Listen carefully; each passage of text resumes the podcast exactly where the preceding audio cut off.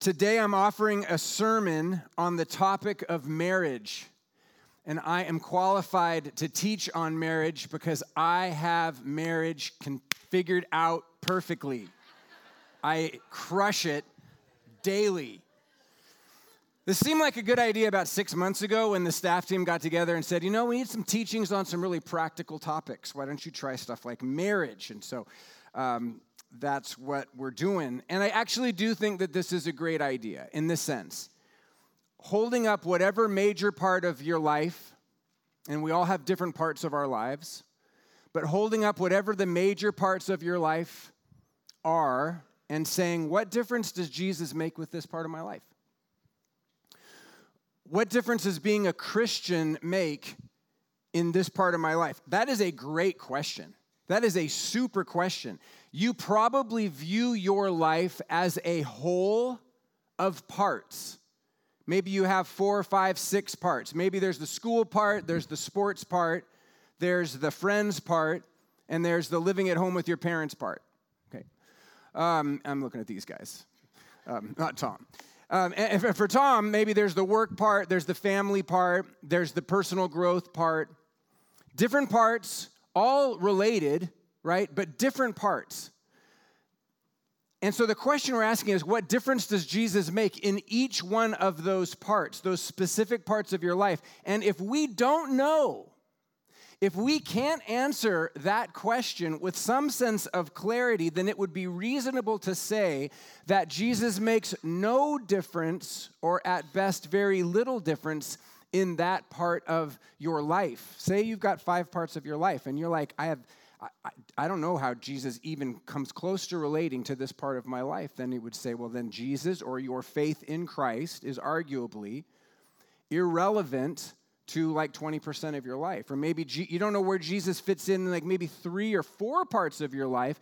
Now we're talking about a very frustrating experience of espousing your life to Christ, saying, I want to follow Christ, I believe in Christ, I just don't get, and therefore, my faith really doesn't make much difference in most of my life.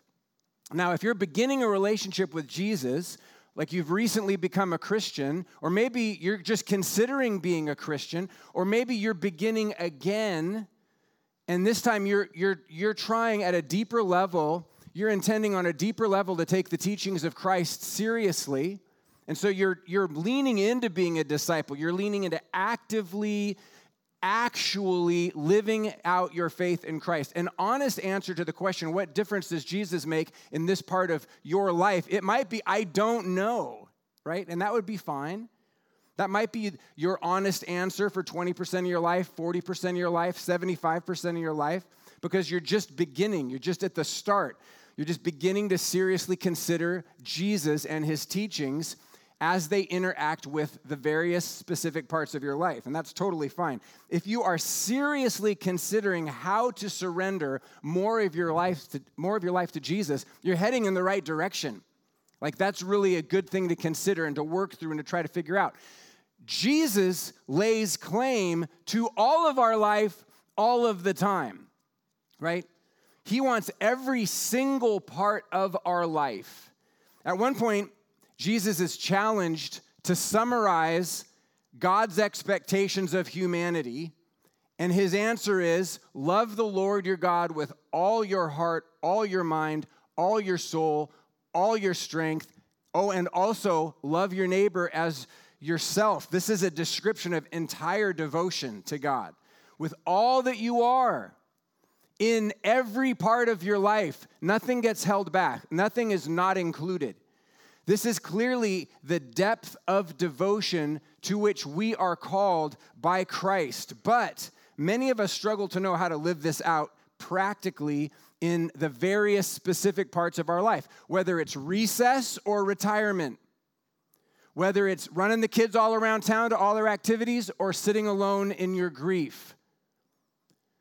What difference does Jesus make practically in this part of my life? There may be parts of your life where you know exactly what difference Jesus makes. And there may be other parts of your life you have just no idea.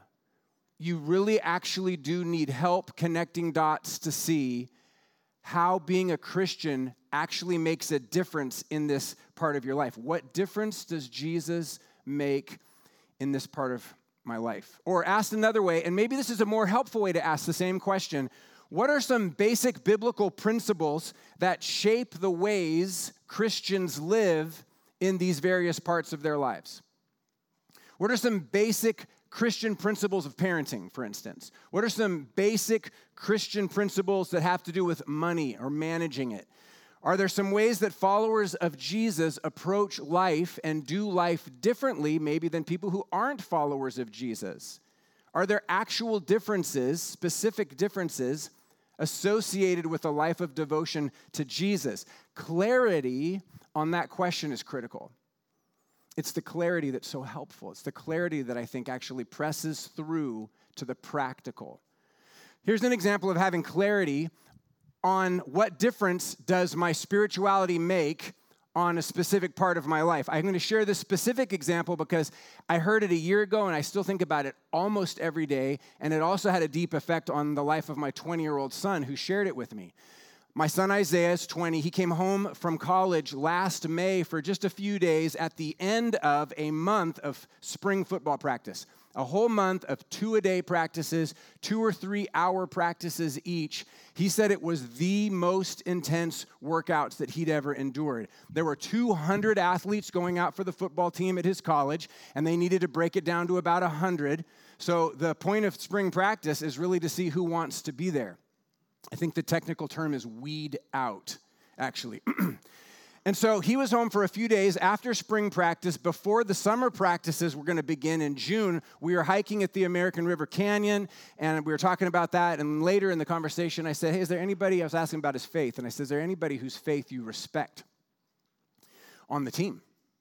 And he said, Yeah, actually, there's this one dude who's Muslim. And I really respect his faith. And I was like, Oh, that's interesting. I said, What, what about that? What about his faith do you respect? And he tells me the story that during these two or three hour practices twice a day for the entire month, this young man would not drink water because it was Ramadan. It was the month of fasting. If you're a, if you're a Muslim, it didn't matter what you were doing, trying out for a football team or not. Isaiah described the suffering that this young man endured as he ran wind sprints and climbed up ladders and did all kinds of crazy football things and would not accept drinks of water and didn't eat in between practices. Um, now, think what you want about his faith or the way he's practicing it. That's not my point. My point is this kid had clarity. he had clarity on one thing. If you're Muslim in April of 2022, you're not eating during the daylight hours and you're not drinking, apparently, whether you're a football player or not. My point is if you know what difference Jesus makes in your life, then following Jesus will make a difference if you have no clarity on Christian principles that speak to the various parts of your life, then you're going to end up with a faith that doesn't really matter because you don't know what difference it makes. And that's a really frustrating and defeating experience. To be hearing about Christianity as this thing that's supposed to be life changing and you don't even know how it applies to your specific part of life. So, as I was saying at the start, several months ago, addressing a few questions on Sunday mornings sounded like really specific life questions, like these sound like a great idea. Increasingly, friends, I got to tell you, the last couple weeks, I have felt really challenged by this series. My main concern is that um, these sort of topical teachings can feel like how to uh, teachings, like moralistic teachings, like here's five simple steps to a successful life. I think it smacks of being overly simplistic. And, and my bigger concern is that it can't help but elevate the teacher to the place of master as though the, the person talking about, in this case, marriage, has it all figured out. I want to just tell you, I am in the trenches on this. I am. I got mud on my face. I'm, I'm in the trenches every day on this. Um, and so I am not trying to present insights as one who has it all figured out. And it's important for me to position myself in that way in this context. Uh, I'm going to be in the trenches with you for the next several weeks, battling it out talking about parenting uh, with my son here, talking about marriage with my wife here, and uh, working through difficulties that are difficult. Honestly, I think I'm less confident about my insights and abilities at this stage in my life than I was 20 years ago when it comes to some of these things. I was teaching about marriage in my 20s. That was ridiculous. All right, I, I was uh, I was a really profound parent when my kids were five and three. Um, I ask me anything. I had a good idea about it. Uh, I'm 50. In case we haven't met, I'm 50. My wife Carmen and I have been married for 27 years. We have three beautiful kids, and it's good, and it's challenging every day, every day. And I need a lot of help. At 25, I thought I had things figured out. I'm 50 now, and I'm battling in the trenches, and I know I need a lot of help.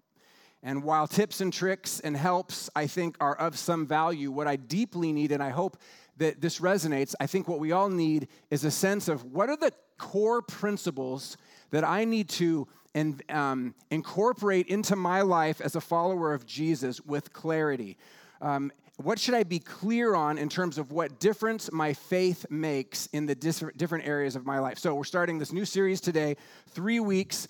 Um, something we typically don't do is just topical teachings, but we're going to do a teaching on marriage, a teaching on money next week, and a teaching on parenting. and my hope is to help us see some core principles of the Christian faith that should make a difference in the way we're living in specific parts of our lives. This is not a how to series. This is more of a principles of series. This is more of a theology of series. And I just pray that this stirs up good conversations at home, good conversations in your home groups, and that you find the clarity to be helpful as you pursue a spirituality that actually makes a difference in your real life. And that you, as you seek to completely surrender every part of your life to Jesus. okay, so with that, here is a very brief theology of marriage. Are you ready? Woo! I love this stuff. For the Christian, marriage is the primary symbol or picture of God's intended relationship with his people. Say it again. For the Christian, according to the Bible, marriage is the primary symbol or picture of God's intended relationship with God's people. So, in other words, this relationship that I have with my wife Carmen is a picture of, is a symbol of, is a way of learning about my relationship with God. Now, for you who are married or have been married, raise your hand if you can relate to the idea that marriage is sometimes difficult. Okay, look at this. So, uh, right out of the gate, sometimes sometimes occasionally, right out of the gate, most of us have a problem. But listen, we don't have a problem with a Christian understanding of marriage. What we have a problem with is a fairy tale about marriage. Our problem is with expectations that were established through years of happily ever after horse drawn carriage endings to movies that we watched as kids. Our problem is with the fairy tale that supports a, get this, 62 plus billion dollar a year US wedding industry. Okay. According to the fairy tale, marriage is about being happy. And according to the Bible, marriage is about being holy. And because fairy tales are pretend, marriages in real life aren't actually about living happily ever after. And because the Bible is real, marriage in real life can be really difficult. And that shouldn't be a surprise to anyone unless you're trying to live in the fairy tale. The fact that marriage can be really challenging makes a lot of sense and is actually a good thing if we realize and remember that our relationship with this one other person, which is, yes, a good thing in and of itself, is actually about more than that relationship with that one other person. Marriage is a picture of something that is much bigger than marriage. Marriage is a picture of union with God. I just walked up to you and pushed you into the deep end of the pool with all of your clothes on, is what I just did. Okay. And maybe you were uh, willing and interested in getting in the water at some point today, but um, I just, you were thinking maybe we'd go more gradually. We just simply don't have the time. So I want to like put it right to you right out of the gate. We just start with the end in mind. I think this is helpful in most situations. Doesn't mean we have to instantly reach the end it means we got, we're going to grow towards the end. But we can't even make progress towards the end if we don't know which way we're headed, right? So we got to start with the end in mind. And we can start with the end in mind when it comes to marriage because we've got the Bible. And the Bible includes a vision of heaven and this picture of the way that it will be when all broken things are restored, and the picture that we are given of that great day, capital G, capital D, is a picture of a wedding feast. Did you know this? Where this is in the last book of the Bible, second to the last chapter of the Bible, Revelation 21, where the city of God, the community of God, the restored people of God are compared to a bride beautifully dressed for her husband. This is what John writes in Revelation 21 he hears a loud voice from the throne of heaven saying, Now the dwelling of God is with people, and he will live with them, and they will be his people, and God himself will be with them and will be their God.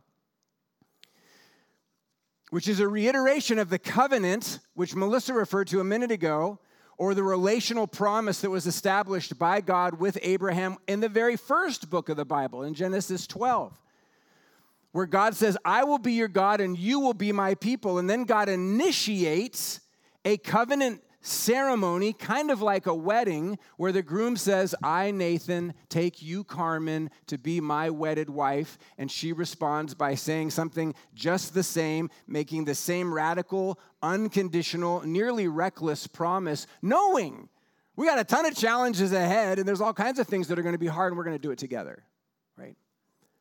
So we end with this marriage image as a metaphor for the union between people and God in the new heaven and the new earth. We back up to almost the very beginning, Genesis 12. We also get this marriage metaphor, this dynamic between God and humanity established like a marriage. And then, if we go all the way to the very beginning of the Bible, Genesis 1, the origin story which, by the way, is the other place you can go for the big picture. For the big picture, you can go to the end or you can go to the beginning. The end shows us the way it's supposed to be at the end, the beginning shows us the vision for it in the start. Both are great places to go for a big picture. Um, but we can go back to the beginning in the first book of the Bible in Genesis, and what does it say? It's a, it's a creation poem. It's the story from the Bible of how everything comes to be. And here's how it begins In the beginning, God created. And after God creates light and land, and sky and sea, and plants and animals, in verse 26 it says, Then God said, Let us, well, that's interesting, make mankind in our, plural, image, in our likeness. It's got early Trinitarian vision here.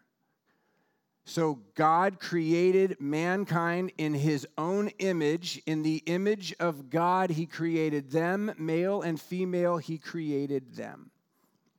My point here is to reach back as far as possible to see that we were made for union with God.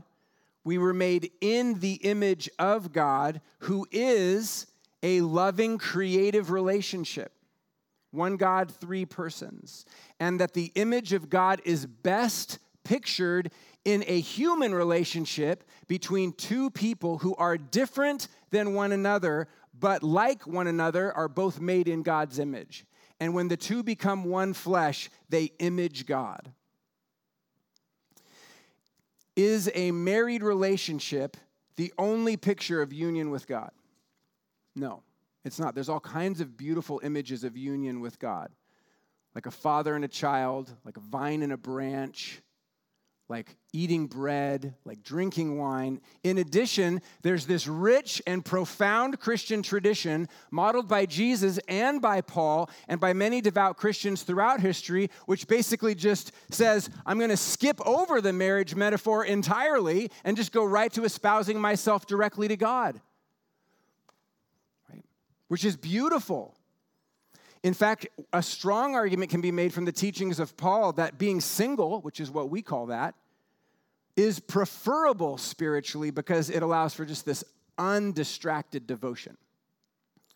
Paul, who was not married, Paul, who is single, also writes about the beauty of marriage, though. It's not one or the other. And at the end of his longest teaching on marriage about husbands and wives, he says, and this is a profound mystery, but I am talking about Christ and the church. So, of the several great images about union with God that we see throughout the Bible, this image of marriage just keeps coming up. It's in the first chapter of the Bible, it's in the last chapter of the Bible. Marriage is presented as something that is good in and of itself, but more than that, as a metaphor for Christ's relationship with people, for God's relationship with the church. All right, so that's a very brief theology of marriage. And, and with all theology, as with all theology, we should say, so what? so, what difference does this make? If we return to our first question, what difference does being a Christian or following Jesus make in the various parts of my life? And if we take marriage as just one of the parts of some of our lives, one thing that stands out is that the biblical understanding of marriage, and by biblical understanding of marriage, I don't mean historical understanding of marriage or cultural understanding of marriage or ethnic understanding of marriage. I mean theological understanding of marriage is that the Bible understands marriage as a holy relationship. And we hear that and we think, oh, do you mean because it's so good, it's so sacred that it's holy? Yes, but primarily that's not what it means. It means because it's so intense and because it's so constant and because it's so all about the other that it challenges you to become holy. Marriage is a sanctifying relationship. It is a relationship that has the power to make you holy. Or to use different words, marriage will reveal your selfishness and invite you to become less selfish every day. Marriage will either drive the selfishness out of you or your selfishness will be chosen and it will then drive you out of marriage or at least unity in marriage.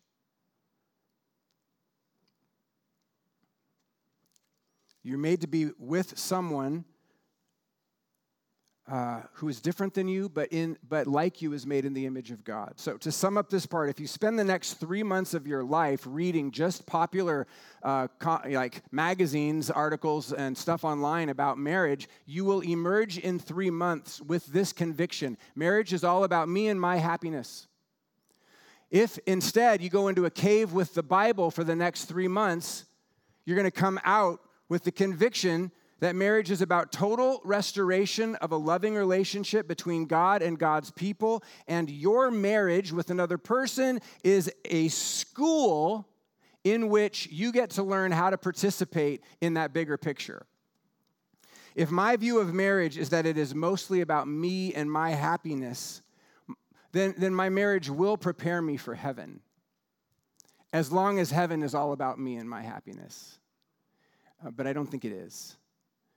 Um, if eternal life is more about union with God, who is my creator, my savior, my sustainer, if relationship with God is the ultimate purpose of my life, then all of my life, my friends, my work, my children, our church, and my marriage are really just contributing parts of that ultimate purpose of moving me towards mar- or towards union with God. So they are all parts of this big workshop we call life, which is where I grow more and more into the image that God has created me to be, more and more into the man that God has created to me. Or I don't, because I refuse to allow my faith to make a difference in various parts of my life. You with me so far? That was the long first part. I have a few seconds left, a few minutes left for the last part. Let me wrap up with six, quickly, six Christian principles for marriage. These are not helpful, hip, helpful tips. These are basic principles for marriage as understood from a biblical perspective, okay? Number one uh, principle is honor. Um, what difference does being a Christian make in the context of marriage? Well, as a Christian, I'm called to honor my wife. I'm called to honor my spouse as a child of God who is made in God's image. To honor somebody means to treat them with high respect, right? With great esteem. One of my sisters told me that her husband every morning gets up and brews coffee and then pours her a cup, walks it into the bedroom where she's still in bed and sets it on the table next to her side of the bed. Which is like, that's well done, right? Well done. It's impressive. Um, we could say, we could tend to think, like, how great for her. And it probably is great for her. Or maybe it's just as it should be, right? You know who it's really great for? It's really great for her husband, who is learning through marriage how to honor somebody higher than himself. That's what it's really great for. Okay. We might think, gosh, that must make her so happy. And it does make her happy. That's why she told me. But we should also think, I bet that's making him more holy, because it is. Follow me? Because he is practicing honoring somebody else first, before himself. First thing. It's beautiful. Here's the second principle mutual submission. The Apostle Paul begins his most famous passage on marriage, which is often quoted incompletely, with this sentence. This is how it begins Submit to one another out of reverence for Christ. And this sentence applies to the church in general. We are called to submit to one another. I'm called to say, You go ahead, you go first. We'll, we'll, we'll use your idea. What do you think we should do? And then this principle becomes more particular the more particular our relationships become. It's, in other words, it's relatively easy to submit to the group. Do you sort of agree with the majority of the group, which you probably agree with. It's more difficult to submit to one other individual like your spouse because there's just one, there's not a vote, and there's no alternative, right? Marriage is where submission is the most specific and therefore the most difficult and therefore the most beautiful. What does Paul write? Submit to one another out of reverence for Christ. Mutual submission. We are learning, friends, we're learning by submitting to another how to submit to Christ. This is just real life. This is what difference it makes. Here's a third Christian principle for marriage sacrificial service.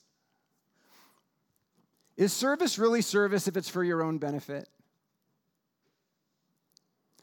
When our kids were younger, we watched the Pixar movie Up like a hundred times. And one of the main characters is this chubby little wilderness scout named Russell.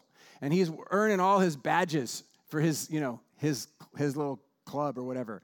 And he knocks at the door of the 78 year old man, Carl Fredricksen, and he asks, Are you in any need of assistance today, sir?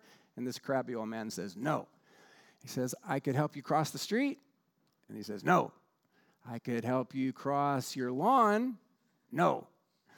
I could help you cross your porch. No. and he says, I got to help you cross something, right?